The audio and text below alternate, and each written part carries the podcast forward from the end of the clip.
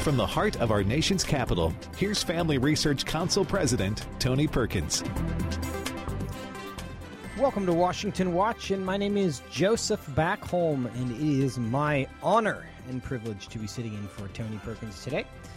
And we are running down the events of this week. President Biden, uh, for all his many weaknesses, certainly can get a reaction, and that is what he did yesterday at his uh, at the speech he gave on the one-year anniversary of, I guess, coronavirus. Of course, it had been around before that. Um, I'm not certain I know exactly why that was the one-year mark that we decided, but it was the one-year mark we they, they had identified, and, and he talked about it, and we're going to talk about what he talked about with Marty Makary, who is a professor at Johns Hopkins University. But before we get to Doctor Makary, we are also going to uh, just preview what you got coming for the rest of the show. At the end of the program, we're going to think biblically about fairness with David Closson. The Fairness Act, uh, fairness for all, is is being debated in Congress, and we could see this voted on in the next uh, handful of weeks. And we're going to talk about what does fairness mean. We're also going to discuss uh, with Bob Fu whether China has ended democracy in Hong Kong. They only want, quote-unquote, patriots in office in Hong Kong. Uh, what does that mean for China and democracy there? And we're also going to discuss Amazon's decision not to sell Ryan Anderson's book, When Harry Met Sally. It has to do with transgenderism and Amazon. And Amazon actually sells fifty percent of all the books sold in America. They are no longer going to make this book available. What does that mean for speech, for censorship? What's the right response to that? We're going to discuss that with Justin Danhof from the National Center for Public Policy Research. But now, first off, we are going to get to President Biden's speech. It is getting most of the attention today. And uh, Bobby, in order to get us into this conversation, go ahead and play clip number four for us, and we can uh, listen to an excerpt. If we do all this, if we do our part, if we do this together, by July the fourth, there's a good chance you, your families and friends will be able to get together in your backyard or in your neighborhood and have a cookout or a barbecue and celebrate Independence Day. That doesn't mean large events with lots of people together, but it does mean small groups will be able to get together. Joining us now is Professor Marty Makary from Johns Hopkins School of Medicine. Professor Makary, could you? Uh, what was your response when you heard that? How should we be thinking about this? Hey, well, it's good to be with you, Joseph, and call me Marty. You know, the reason that Biden puts the normalcy after the pandemic into the second half of the year is that his chief medical advisor, Doctor Fauci, is pretty dismissive of natural immunity from prior infection.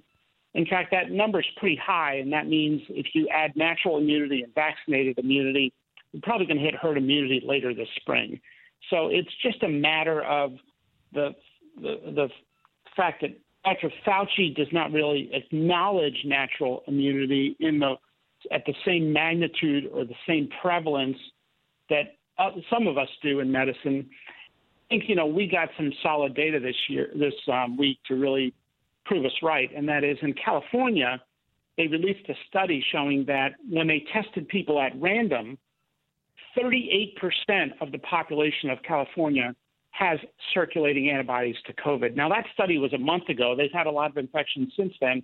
So we're looking at upwards of forty percent as sort of the natural immunity rate out there. Now, some of that includes vaccinated, but they haven't had really good vaccination rates in California. So the country has about um, roughly twenty percent of adults have been vaccinated.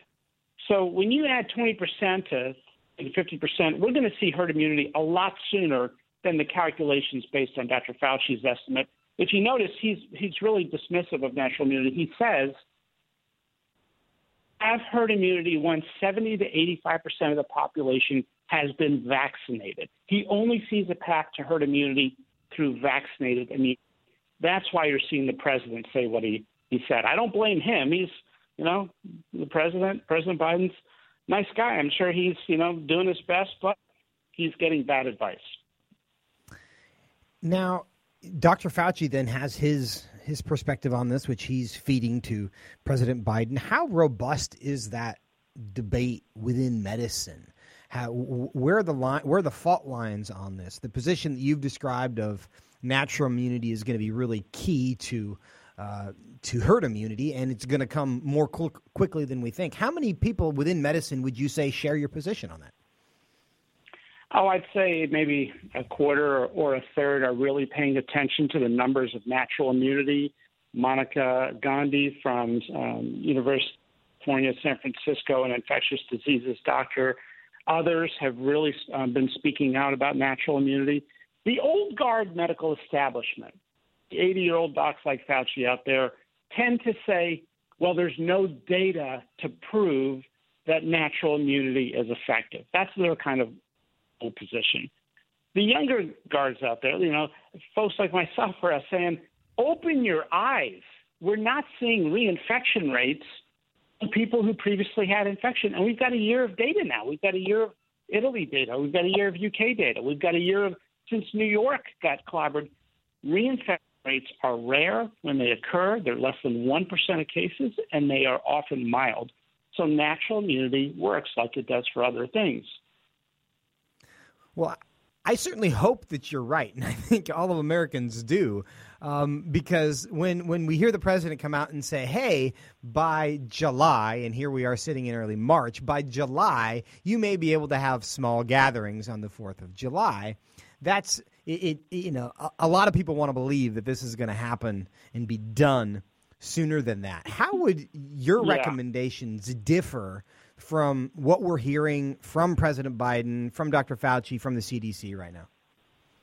Well, as you know, Joseph, I put out a projection in the Wall Street Journal three weeks ago saying that we're going to hit herd immunity in April. And I, things are one hundred percent on track. That projection so far is accurate, and we're tracking. And if you look at the country, you look at the data. By the way, data is going to either show that I'm correct, that herd immunity is going to happen in April or May, or it's going to show that the other school is correct and we're not going to hit herd immunity until midsummer. And right now, if you look at the data, we've already hit herd immunity in the United States for healthcare workers. We've now immunized over sixty percent of people over sixty-five. We're about to hit herd immunity for American seniors. We're about two weeks away from herd immunity in U S nursing homes. And in certain parts geographically in the country, we've hit herd immunity. North Dakota. North Dakota had a high seroprevalence rate. They did pretty well with the vaccine distribution. They've had six days with zero COVID deaths this week. I mean, we're doing pretty well. And I'm not saying this to tell folks, look, go out there and do whatever you want. What I'm saying is that let's be honest and level with the public on the you got to be careful, Marty. You can't be putting these papers out in the Wall Street Journal. People will say, I don't need to get the vaccine, or I can just be reckless and do whatever I want. I'm not saying that. We got to keep doing all the right stuff. But if you look at, like, the C D C guidance that just came out, it was so, so complicated. It's as if they didn't learn their lesson from issuing complex guidance on vaccine allocation back in December. Everyone was confused. We're throwing vaccines in the trash. It was You know, it's just too complicated. Let's make it simple, right? They should have used a simple age-based allocation. Now they're doing the same mistake with what you can do after you've been vaccinated.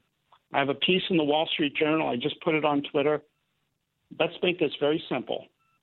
Four weeks after you get your first dose of the vaccine, live a normal life, okay? It's that simple.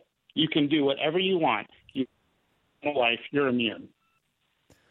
Well, I like the sound of that, and I know a lot of other people do, because we want to believe that living a normal life is uh, is days or weeks away, not months away, um, in, in light of the fact that we've been doing this for a year. Now, my next question is going to sound cynical, though it's not intended necessarily to be cynical.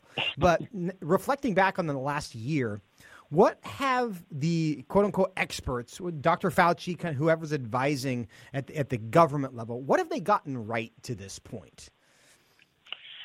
Well, I think it was good to have a lot of experts talking about the value of masking, and there's some basic public health education, and I appreciate Doctor Fauci's public comments on this. But honestly, I think he should be showing up to work instead of being a full-time interviewee on television.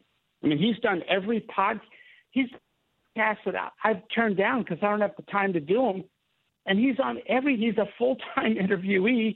And I guess it's okay for him to be, but he's wrong. And when the entire uh, public, when the entire country has put their faith and stock in one man who happened to be wrong on a few things, not on everything. I mean, the guy's got a distinguished career. I like him. He's a gentleman, but he missed the pandemic entirely. He got masks wrong, and he completely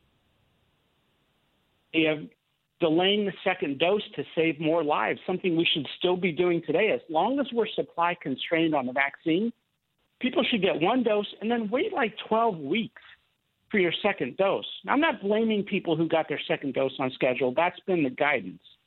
But people at the highest level need to put their heads together and do what's logical. A lot of experts have come out and said, why are we rushing this second dose when all of this data tells us how effective the first dose is in the short term? If you wait till twelve weeks, we can get more people a first dose. A first dose is better than no dose. And that's why in the U K, they have official guidance to wait till twelve weeks or so for your second dose. You can save more lives. Do you think that the the very cautious approach that President Biden r- rolled out uh, yesterday is purely a matter of the medical advice he's getting, or do you think there's a political component to this still, where there's a reason to want to kind of delay normalcy again? You know, it's tricky. As a as a Christian, I want to see the best in people and recognize that we're a function of our circumstances.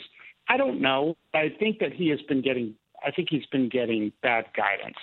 I can tell you, however, that with this one point nine trillion dollars stimulus package, that my article on the fact that we're going to hit herd immunity later this spring did politicize that that piece of legislation, right? Because it put it in jeopardy. All of a sudden, people were saying, hey, wait a minute.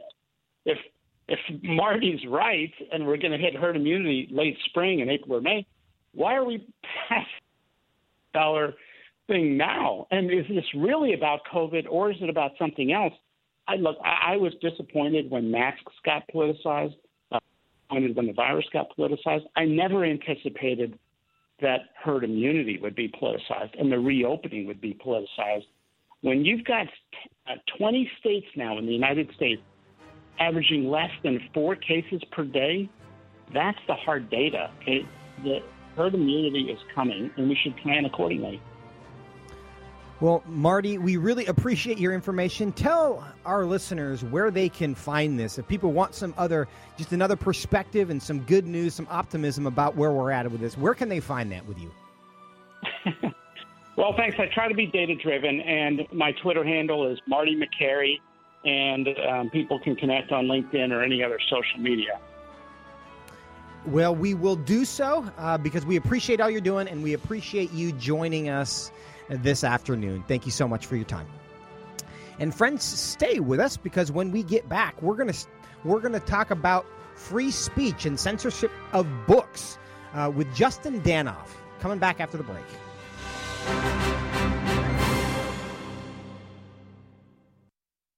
Hey, Matt. Hey, Hannah. What's going on? Why so gloomy? Well, I'm a little disappointed. I had a lot planned to do during the stay-at-home time, and I just didn't do it. Oh, yeah? What did you have planned that you didn't get to do? Well, I was actually hoping I would finally be able to get time to do a regular Bible reading routine, and I started a couple of times. I just didn't stick with it. Don't be too down on yourself. Starting a new routine can be hard, but one way to help is to join in with others and to have a good game plan. I think I have a good solution for you. Oh, yeah?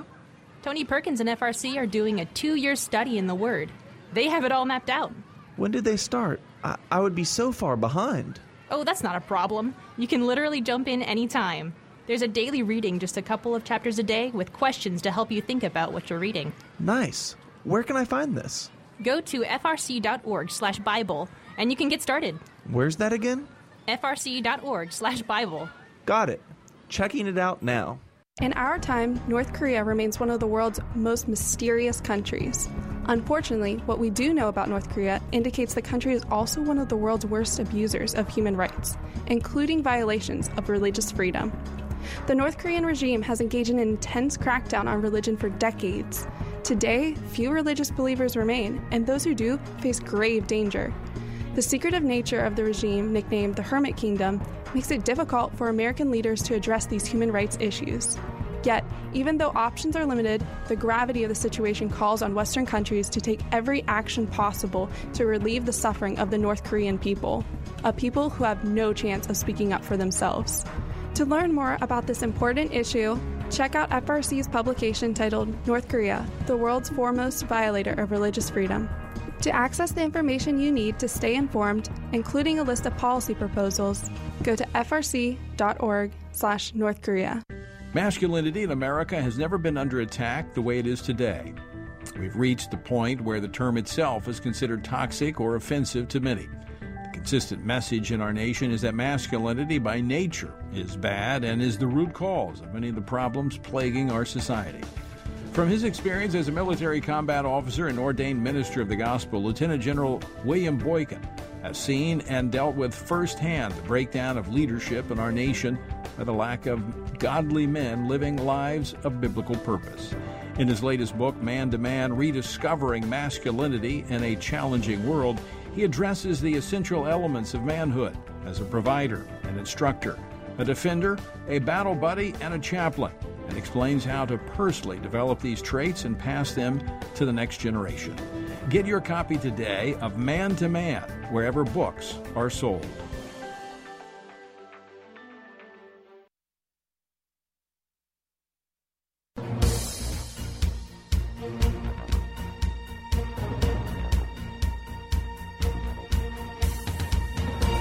Of course, you don't have to agree with the common sense historic understanding of gender in order to acknowledge how dangerous it is for one of the biggest corporations in the history of the world to start banning books. Because while Amazon's censorship may start with conservative views, it could easily mutate to censor other views that offend Jeff Bezos and his bottom line. That is the voice of Senator Tom Cotton from Arkansas discussing what we are now going to discuss, Ryan Anderson's book, When Harry Became Sally, Responding to the Transgender Moment, has been removed from Amazon after being sold on the marketplace for three years. Why the sudden change of heart? Well, Amazon announced that it will not be selling books that paint transgenderism and other L G B T identities as mental illness. And several G O P senators sent a letter to Amazon inquiring about the removal, and they have received an official response from the company. What is the response? What was the letter? Joining me to answer those questions is Justin Danhof, General Counsel for the National Center for Public Policy Research and the Director of the Center's Free Enterprise Project. Mister Danhof, thanks for joining us. Super important topic. Thanks for having me on, Joseph. Well, we are glad to have you. What was what was this letter, and uh, what what do you make of the response from Amazon? Well, it, it wasn't terribly surprising, right? Uh, there was folks who why Amazon is digitally burning books that it, it, it's fallen out of favor with, and the the short answer that Amazon senators is that we live in an era of post-truth. They didn't say that, of course, but that's, if you read through the lines, exactly what Amazon is saying. Amazon has said that they know what the truth is, okay, and that they're going to make decisions based on their truth, where the truth used to be where the marketplace of ideas, where the best ideas would win out, right?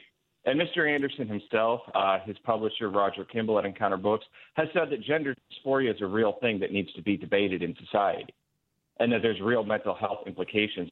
This book was an important part of that discussion. It has said, no, it's not, because it's not true. Because the American left, in every part of our cultural society, they have decided that truth is no longer an objective search, right? And, of course, the secular left is godless. So while you and I find truth in Scripture, because the Lord is the, the light and the truth and the way, they're secular and godless, so they, they just have to find their own truth. And they find it in the secular world. And then they declare that what you believe is wrong because it doesn't comport with their worldview. That is, in a nutshell, Amazon dot com. Now, I'm old enough to remember when people on the political left used to say, I may disagree with what you say, but I will defend to the death your right to say it. Why has that changed? Why are they now, as you say, digitally burning books so certain ideas can't be communicated or shared? Because they were losing many debates, right? And so they had to create these things starting on college campuses, but now reverberating into every cultural lane in America, these things called safe spaces, where you have to protect people from ideas that the left hasn't deemed approved for society. And this isn't the only instance, right?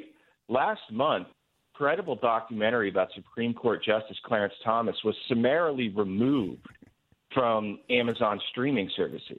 In the middle Guess of Black History Month, month no Black doubt. Is, it was Yes, in the middle of Black History Month, okay? And and they've been on this, this specific L G B T bandwagon for a while. I'm sure you know the name Jack Phillips. Um, I'm sure oh, yes. all your listeners know the name Jack Phillips, great American hero, went all the way to the Supreme Court to fight not just for his convictions, but for yours and mine as well, and won a seven to two decision. Did you know Amazon was part of the legal team that fought him all the way to the Supreme Court? I bet you didn't, I, and Amazon wasn't I the only company. There was thirty-seven corporations that worked with the Human Rights Campaign all the way up to the Supreme Court to try and join with the Civil Rights Commission of Colorado to put their boots on the neck of Mister Phillips' religious liberty. And, you know, praise God he, that he won and they lost, but that's where corporate America is, and that's where they've been for a very long time. Uh, Amazon's yeah, th- situation here, very unique, because what they're saying is we reserve the right to make content decisions. Okay, that's pretty interesting because as you and I and most of your listeners know, that's not how they choose charities that are eligible for the Amazon Smile Charitable Program. They let the Southern Poverty Law Center act as the gatekeeper. And when I questioned Bezos, and when Bezos was questioned last summer by Congress, by the way, by Congressmen Jordan and Gates, he admitted that it's an imperfect system, but he doesn't have a better solution. Well, are you kidding? They just came out and said for Amazon dot com purchases, Amazon deserves the right as the corporation to make the decision. Well, why don't they make their own decisions when it comes to who's eligible for the charitable program then? Of course, it's because they want to use someone else as a scapegoat for their own anti-religious bigotry, bigotry in that instance to make sure that the fine folks at F R C and Alliance Defending Freedom and others can't make use of that charitable program. So I find the duplicity there very enlightening. Well, and you, you bring up a good point um, with, I think we all recognize this as a problem, but then there's this question of what do you do about it? Because you know, as free marketers, we generally don't want the government telling companies, this is what you must do, right? That's kind of the argument we made in the Jack Phillips case, is that he should be able to be who he is in his business. What do you think is the proper response?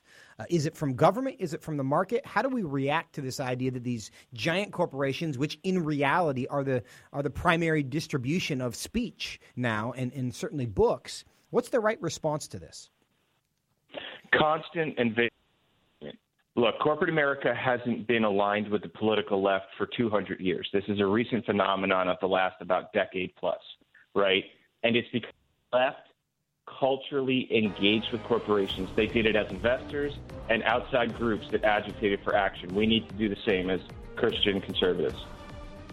I think that's really good advice. Justin Danhof from the National Center for Public Policy Research, thanks for your time and thanks for your vigilance on this important issue. Great weekend. And f- stay with us, folks, because on the other side, we're going to talk about um, another important liberty issue across the water in China, in Hong Kong. We're going to discuss with Bob Fu uh, what's going on in China, what is with the Chinese government insisting that people be patriots. We'll talk about it after the break.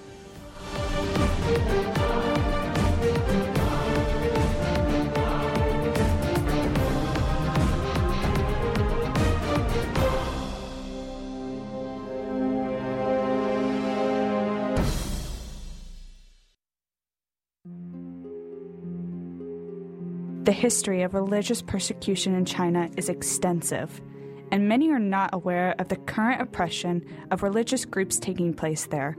China restricts religious practice and oppresses religious minorities on a sweeping scale. This religious persecution targets those of every faith. Christians, Muslims, Tibetan Buddhists, and Falun Gong practitioners are all victims of the Chinese Communist Party's efforts to suppress any set beliefs that might compete with the party's ideology. This campaign against religion has had and continues to have devastating consequences for those who simply wish to live according to their conscience. Family Research Council's recently updated publication addresses China's consistent abuses of human rights and explains why they cannot be treated like any other country. Learn more about this issue by visiting f r c dot org slash China. Oh, man. What's wrong? I just missed Washington Watch with Tony Perkins, and our congressman was going to be on the show today. Oh, that's not a big deal. What do you mean? Well, you can always catch the replay of the day's show. How's that? With the Stand Firm app. Yeah? Yep, you can catch that day's program and so much more. You can contact your elected officials on campaigns and policies that are important to you with the Take Action tab. You can listen to Washington Watch with Tony Perkins live and play previous episodes while conveniently going about your day. You can access the Washington Update, informative blogs, tweets, and critical campaigns on the main feed, so you can stay up to date on local and national news. Wow, I definitely use that. How do you find the app? Just visit f r c dot org slash app and download, or search Stand Firm in the App Store. Okay, that's Stand Firm. Yep, Stand Firm. How do you know all this? Because I'm a SageCon, but that's another story. Huh?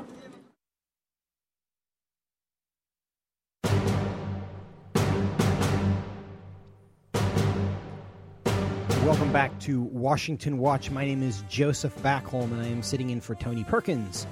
You can find this show and every program at Tony Perkins dot com, and we encourage you to do so. Stream it there.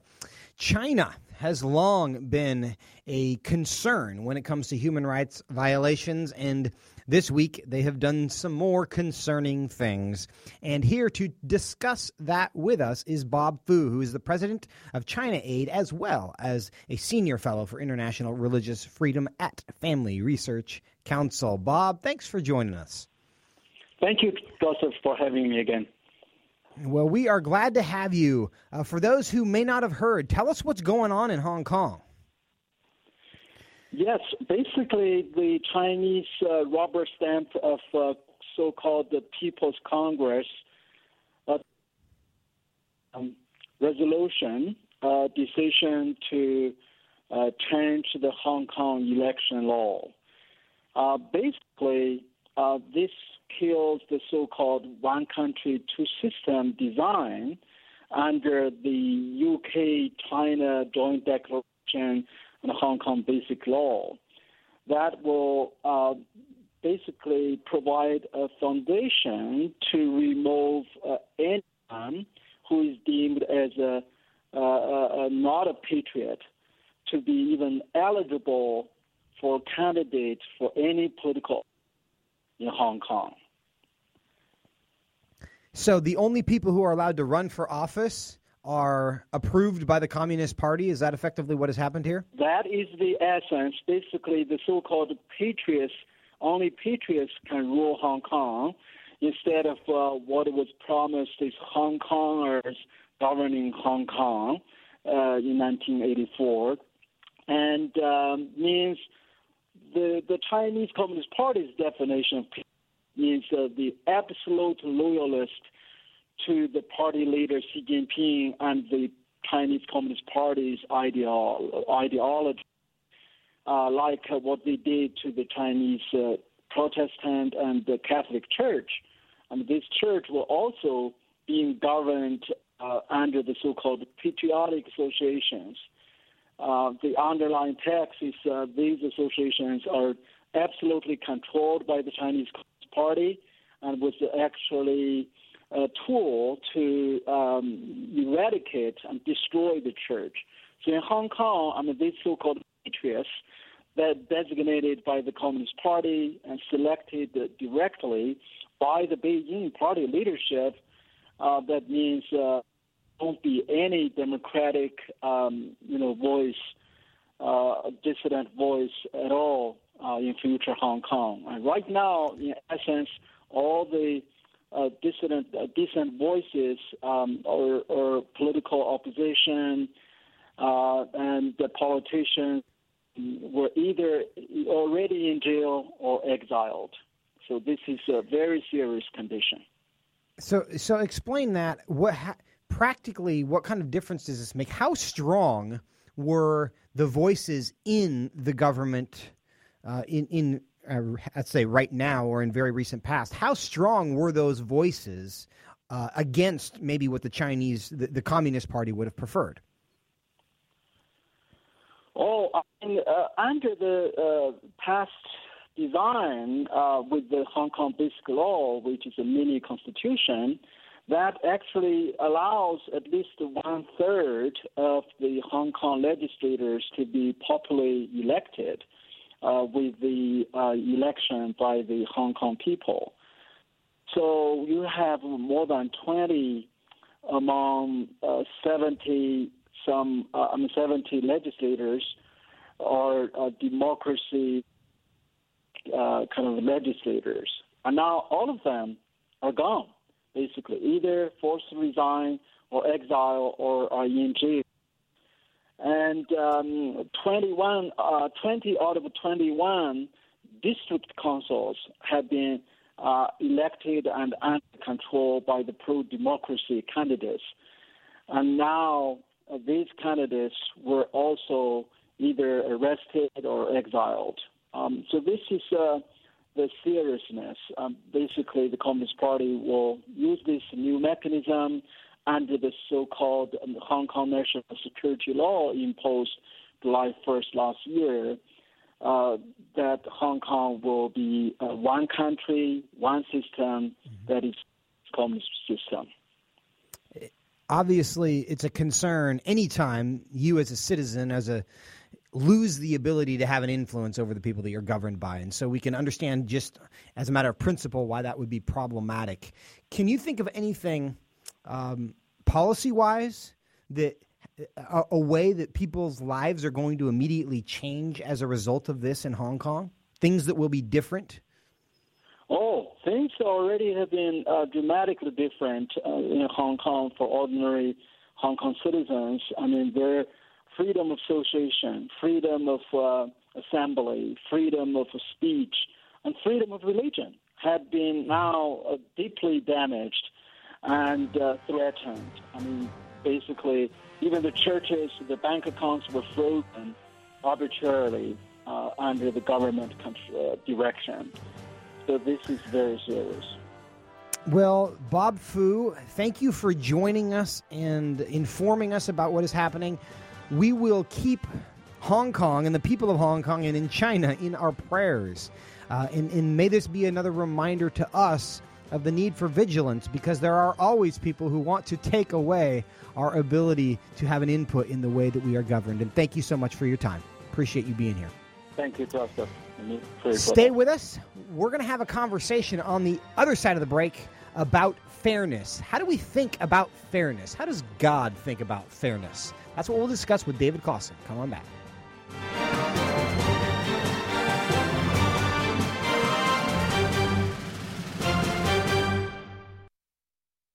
Get a trusted perspective on the news of the day every day. Listen to Washington Watch with Tony Perkins to get honest and in-depth commentary on what's going on in our nation's capital and around the world. Join Family Research Council President Tony Perkins live every weekday on over eight hundred radio stations across the country. Or listen to the show when it works for you by visiting Tony Perkins dot com. On the show, you'll hear from guests like Ben Carson, Senator Josh Hawley, Representative Vicky Hartzler, Molly Hemingway, Pastor Jack Hibbs, Dana Lash, Sissy Graham Lynch, Pastor John MacArthur, Eric Metaxas, Albert Mohler, and more. Tony is joined by leading political figures, pastors, and policy and culture experts who will inspire you to be engaged and informed on the important issues facing America. For a Christian perspective on the news of the day, tune in to Washington Watch with Tony Perkins at Tony Perkins dot com. Ever since the Supreme Court handed down its infamous Roe v. Wade decision in nineteen seventy-three that legalized abortion nationwide, a national debate has raged over whether the government should fund abortion. In nineteen seventy-six, Congress banned taxpayer funding of abortion and Medicaid by passing the Hyde Amendment. Several states have followed suit, passing their own restrictions on abortion funding. However, because government funding is a complex system of joint federal and state programs, completely banning taxpayer funding for abortions and abortion businesses like Planned Parenthood is challenging. There is still much work to be done to free the American taxpayer from funding the horrific practice of abortion. Family Research Council's new publication clearly explains the Hyde Amendment and why we need to keep it in order to save taxpayers from being forced to fund abortion. Access this important information by visiting F R C dot org slash Hyde. What's on your daily or weekly reading list? Are you looking for honest and informative commentary from fellow believers on the current issues facing our culture? Family Research Council has just the thing. Check out F R C's blog at F R C blog dot com. The content on our blog is written by our policy experts as well as outside contributors. On our blog, you can read about a wide variety of topics, including religious liberty, life, marriage, family, sexuality, public policy, and the culture. Read up on some of our latest titles like Four Disturbing Trends in Religious Freedom Worldwide, Legitimizing Looting Jeopardizes Liberty for All, The Media Still Doesn't Get It, Conservatives Tend to Vote Conservative, and more. At Family Research Council, our mission is to advance faith, family, and freedom in the culture by helping you live out your faith and to stand for truth. Our blog is here to help you do that. Stay informed and get the resources you need at F R C blog dot com.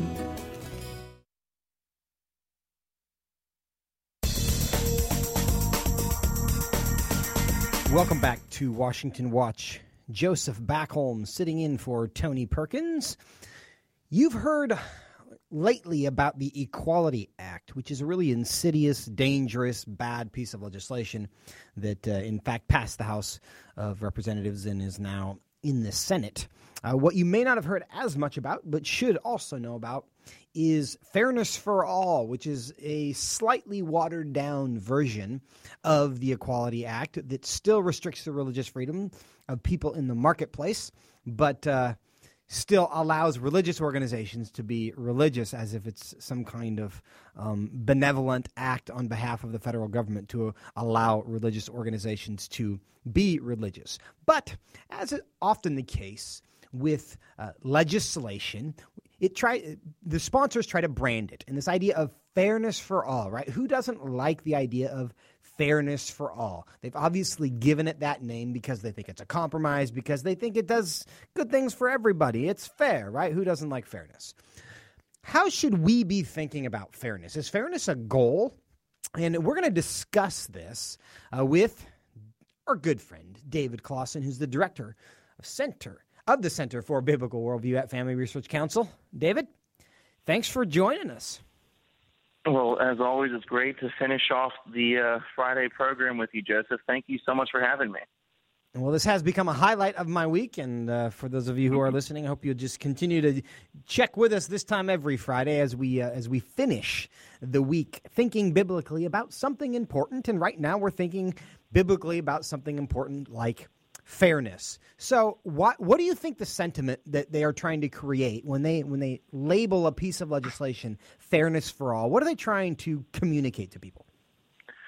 Yeah, it's a, a great question. It's the same thing. You know, people need to realize the, the legislatures here in Washington, D C, uh, they're not dumb. They know what they're doing. So naming something like the Equality Act, you know, everybody wants equality. That, that sounds so benign. That sounds so good. That sounds so morally praiseworthy.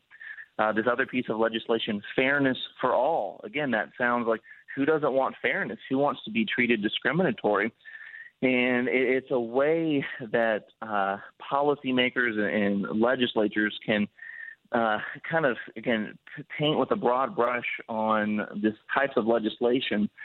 But you got to read what these bills are, and at least for fairness for all, Joseph, um, It, it, like you said in your intro, it would be legislation that would essentially do what the Equality Act does, codify sexual orientation, gender identity, these very contested categories uh, into civil rights laws while giving a few tiny little carve-outs for clergy and religious, religious institutions. And so it's pretty clear that's actually not fair. But it does, just this discussion um, does give us an opportunity to think about it on a really even level about what is fairness, what is equality. Yeah, you know, uh, I am a father of four, and you have not had that experience yet, and hopefully that is down the road for you because I, of course, am much older uh, than you are. But um, every child, every parent has heard their child come to them and say, that's not fair, that's not fair, right? And somebody whines about how unfair something is. And then every parent has had the response of responding to their child and saying, well, guess what? Life isn't fair, which is, of course, the truth. Life is not fair. Yep. Does this mean that it's wrong to expect life to be fair or to want life to be fair? Yeah, no, it's a good question. I think, you know, Joseph, what, let's define our terms. You know, I think uh, Webster's dictionary defines fairness essentially the lack of favoritism uh, towards one side or the other. And on the surface, you know, that, that is a, a noble goal. No no one wants to uh, be treated unfairly or, you know, to be the recipient of being treated, you know, in a way that puts someone down and puts someone up over someone for something that, you know, doesn't really make a whole lot of sense. But I think, you know, as far as the language that's being used, uh, Kamala Harris actually three days before the twenty twenty election put out a video where she actually ended this video uh, and said, equitable treatment means we all end up in the same place. And, and frankly, Joseph, we know that's not true. Uh, Thomas Sowell, he's the, the, the brilliant conservative economist, uh, economist. He has a book actually called Discrimination Disparities, which he, you know, he argues that success, um, you know, it requires intelligence, effort, uh, living in a place with good institu- institutions, and even that can lead to a skewed distribution of, no matter what kind of extensive measures we take to equalize opportunities. You know, frankly, th- there's going to always be um, some level of how life is. It doesn't mean we shouldn't strive not to treat one another with respect and with dignity. As Christians, that's how we're supposed to treat people. That's the second commandment, love your neighbor as yourself. But I think it's a little bit utopian to think even through legislation we can always completely level the playing field when, again, that's not how real life works. Well, I think I think that's true. I think you're you're right that, you know, obviously life is not fair. But when we think about how we pursue fairness, I'm an attorney, and we would all say, and you hinted at this, that within the justice system, fairness, you know, I, I I almost think of fairness and justice as being synonymous, but we mm-hmm. want fairness in the sense that everybody should be treated the same. In principle, you should not have a different outcome because you have money or because of the color of your skin or because you know the judge and the judge likes you, right? The justice system, the reason we say justice is supposed to be blind is because we believe that it is fair for the facts to determine the outcome, not the person involved, that justice for you should not be different than justice for me or, or anyone else. That being said, and, and you, you refer to uh, Thomas Sowell, who is who is really, truly a gift to um, America, but in his his analysis of, of economics, fairness in economics would not allow, in my judgment, the equal outcomes because people do not bring the same things to the table um, mm-hmm. in, into the economy. And somebody who, you know, who contributes – You have a you have a Benjamin Franklin or you have a Thomas Edison or you have a Bill Gates or you have a Jeff Bezos, somebody who who reforms an economy or reforms an industry and serves hundreds of millions of people in the process should be compensated differently, right, than somebody who, you know, doesn't cont- make that kind of contribution to the world. Isn't it? So in that sense, inequity would actually be fair because it reflects what the contribution was, right? Yeah, and absolutely. And, and this isn't um, a, a bad thing. I, I think, unfortunately, even just in our common parlance, uh, you see this especially on the left, is just this idea that there needs to be kind of an equal outcome uh, or a, a quality of outcome. And, and I just do, you know, we're, we're, you and I, Joseph, here at F R C, we're always trying to think about things through the lens of a Christian worldview. And you know what that worldview does? It, it does give us categories to think about these things.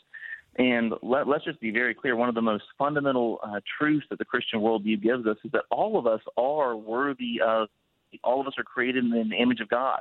That means we're, we we have this inherent dignity. Uh, we should be treated with love. We have we should be treated with respect. But that equality does not mean we're carbon, carbon copies of one another, nor should we be. You know, Scripture actually uh, celebrates the different natural abilities and giftings uh, that we that we have, and I think that diversity is actually part of God's good design. You know, I think about the spiritual gifts. You see this manifested in the church. Aren't you aren't you glad that not everyone in your church has the same gift of teaching or the same gift of leadership? Because then there would be no one to serve. There'd be, there would be no one to show mercy. And I think that, that, that diversity of gifting, um, of skill, again, that's something that we should celebrate. And, of course, and again, I think that as Christians, that's part of what you and I can bring into this conversation about fairness that, uh, you know, maybe other worldviews don't have. I think you, I think you, that's exactly right. Now, do you think it's possible that calls for fairness are sometimes rooted in what's simply greed or envy? Because maybe God has not called me to be a billionaire, and the fact that I'm not a billionaire, but I would like to be a billionaire, and in truth, there are many days when I feel like that would be wonderful, right? And it, it, the, the, the calls to for fairness, which means I want what they have, is that a biblical desire for justice and, and fairness? Yeah. Or is it simply, you know, I'm I lack contentment with my life, and so I want it to be different, and I'm going to figure out a way to, you know, I'm, I'm going to frame my envy and my greed in some kind of virtue because I don't want to just say I'm envious. Yeah, I think you're hitting it absolutely on the head right there, Joseph. And I think that, again, that's why it's so important. You know, in, in policy debate, he who controls the lexicon, who controls the uh, the dictionary, uh, often can win these debates. And it, it, I think you're right. We often mask uh, what, what as Christians we would call sinful desires uh, behind the cloak of these, uh, you know, morally sounding terms. Um, and, and I think, uh, you know, I'm working in Washington, D C here at F R C. And just this week, we passed, you know, the, the Biden administration signed, uh, I think it was two days ago, signed the one point nine trillion dollars uh, so-called stimulus bill. And, and again, that there's there's so many earmarks in there that's not even funny. A lot of that, you see greed, you see envy cloaked um, under these benign terms of helping people out and whatnot. Then I think the, the point that needs to be made, Joseph, in this discussion of fairness is fairness doesn't mean sameness. It just doesn't. There's a difference between giving people equal opportunity versus an equal outcome. So that difference between equality of opportunity, equality of outcome. Sure, there's good legislation. I think of the Civil Rights Act that made sure that uh, a marginalized group was given opportunities that they had been systematically denied. But again, equality of opportunity is something very different than equality of outcome, which no matter what you try to do is going to be very, very, I would say, impossible To, to actually arrive at. For those of us who find ourselves tempted uh, and drawn to this idea of, of, of, you know, we just want things to be fair because we want our life to be different, and it, we, we perceive it not to be fair. Uh, let's read quickly uh, Philippians four, ten, and eleven. I rejoiced in the Lord greatly that now at length you have revived your concern for me. And, of course, this is Paul writing to the Philippian church. You were indeed concerned for me, but you had no opportunity. Not that I am speaking of being in need, for I have learned in whatever situation I am to be content. I know how to be brought low. I know how to abound. And in, in any and every circumstance, I have learned the secret of facing plenty and hunger, abundance and need. I can do all things through him who strengthens me.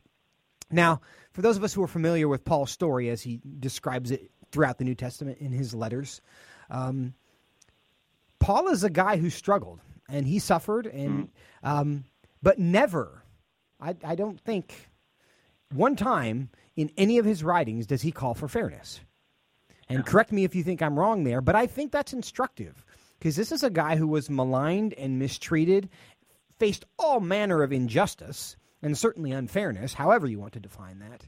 Um, but his exhortation uh, and his encouragement to the Philippian church was that he learned in whatever circumstance to be content. And I think as a spiritual matter, um, we want to pursue fairness, certainly in the way we treat other people. It's a way of showing love, certainly, by not showing preference to people and by treating people well because they are created in the image of God. And so we want to project that to other people as a way of loving them. But for ourselves, when it comes to what do we expect uh, from life, what do we expect from God, what are we pursuing, what is most important to us, I think what Paul would say is worry less about your circumstances and fairness, because fairness, our perception of fairness, is really a, a function of our circumstances, and worry more about whether your heart is right and whether you can be content in who God is, uh, regardless of what's going on around you. Yeah, absolutely. And, you know, I, I read Paul's letters, and they're, they're full of the harrowing journeys he went through, and yet despite all of the things he went through, which, you know, ended in his own martyrdom for the faith, how, why was he content, Joseph? Well, he was content because he had that relationship uh, with God through Jesus Christ.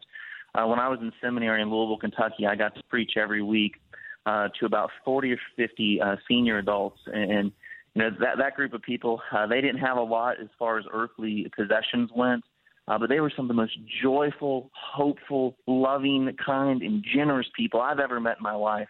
And, and why is that? Well, it's because they had that contentment we're talking about. And again, I think that's something unique that the Christian worldview brings to the table, is it gives us that contentment. Why are we content? Because ultimately we know no matter what happens to us, whatever the circumstances are, uh, that we have that relationship with Jesus Christ and that we're forgiven our sins, and we will we were reconciled to that whole God who is ultimately the standard of equality, justice, and fairness. And through Christ, we have a relationship with him. And again, that's what brings us that joy and that contentment.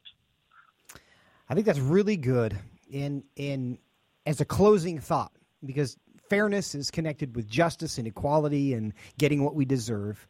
And one of the first things that Christians should be aware of is that we do not want what we deserve. Yeah. And it is a it is a foundational Christian truth that because we are sinners, what we deserve is eternity in hell. And it is God's grace and his mercy uh, and also his justice that sent Jesus here uh, to die for us so that we would not get what we deserve. So what we don't want to do is have a posture of, I want to get what I deserve all the time, because the reality is our entire faith, our entire worldview is built on the idea that we're not going to get what we deserve, and praise the Lord for that, because even if our circumstances are challenging, um, it's going to be good for eternity. David, thank you for joining us again. I hope you have a great, great weekend. You too. Thank you, Joseph. And for the rest of you, we hope you have a great weekend as well. We hope you are blessed. We hope that you are content in whatever circumstances God has brought to you. Be blessed.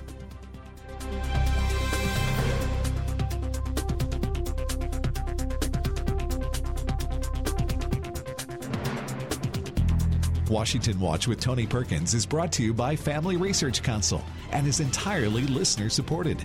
Portions of the show discussing candidates are brought to you by Family Research Council Action. For more information on anything you've heard today, or to find out how you can partner with us in our ongoing efforts to promote faith, family, and freedom, visit Tony Perkins dot com.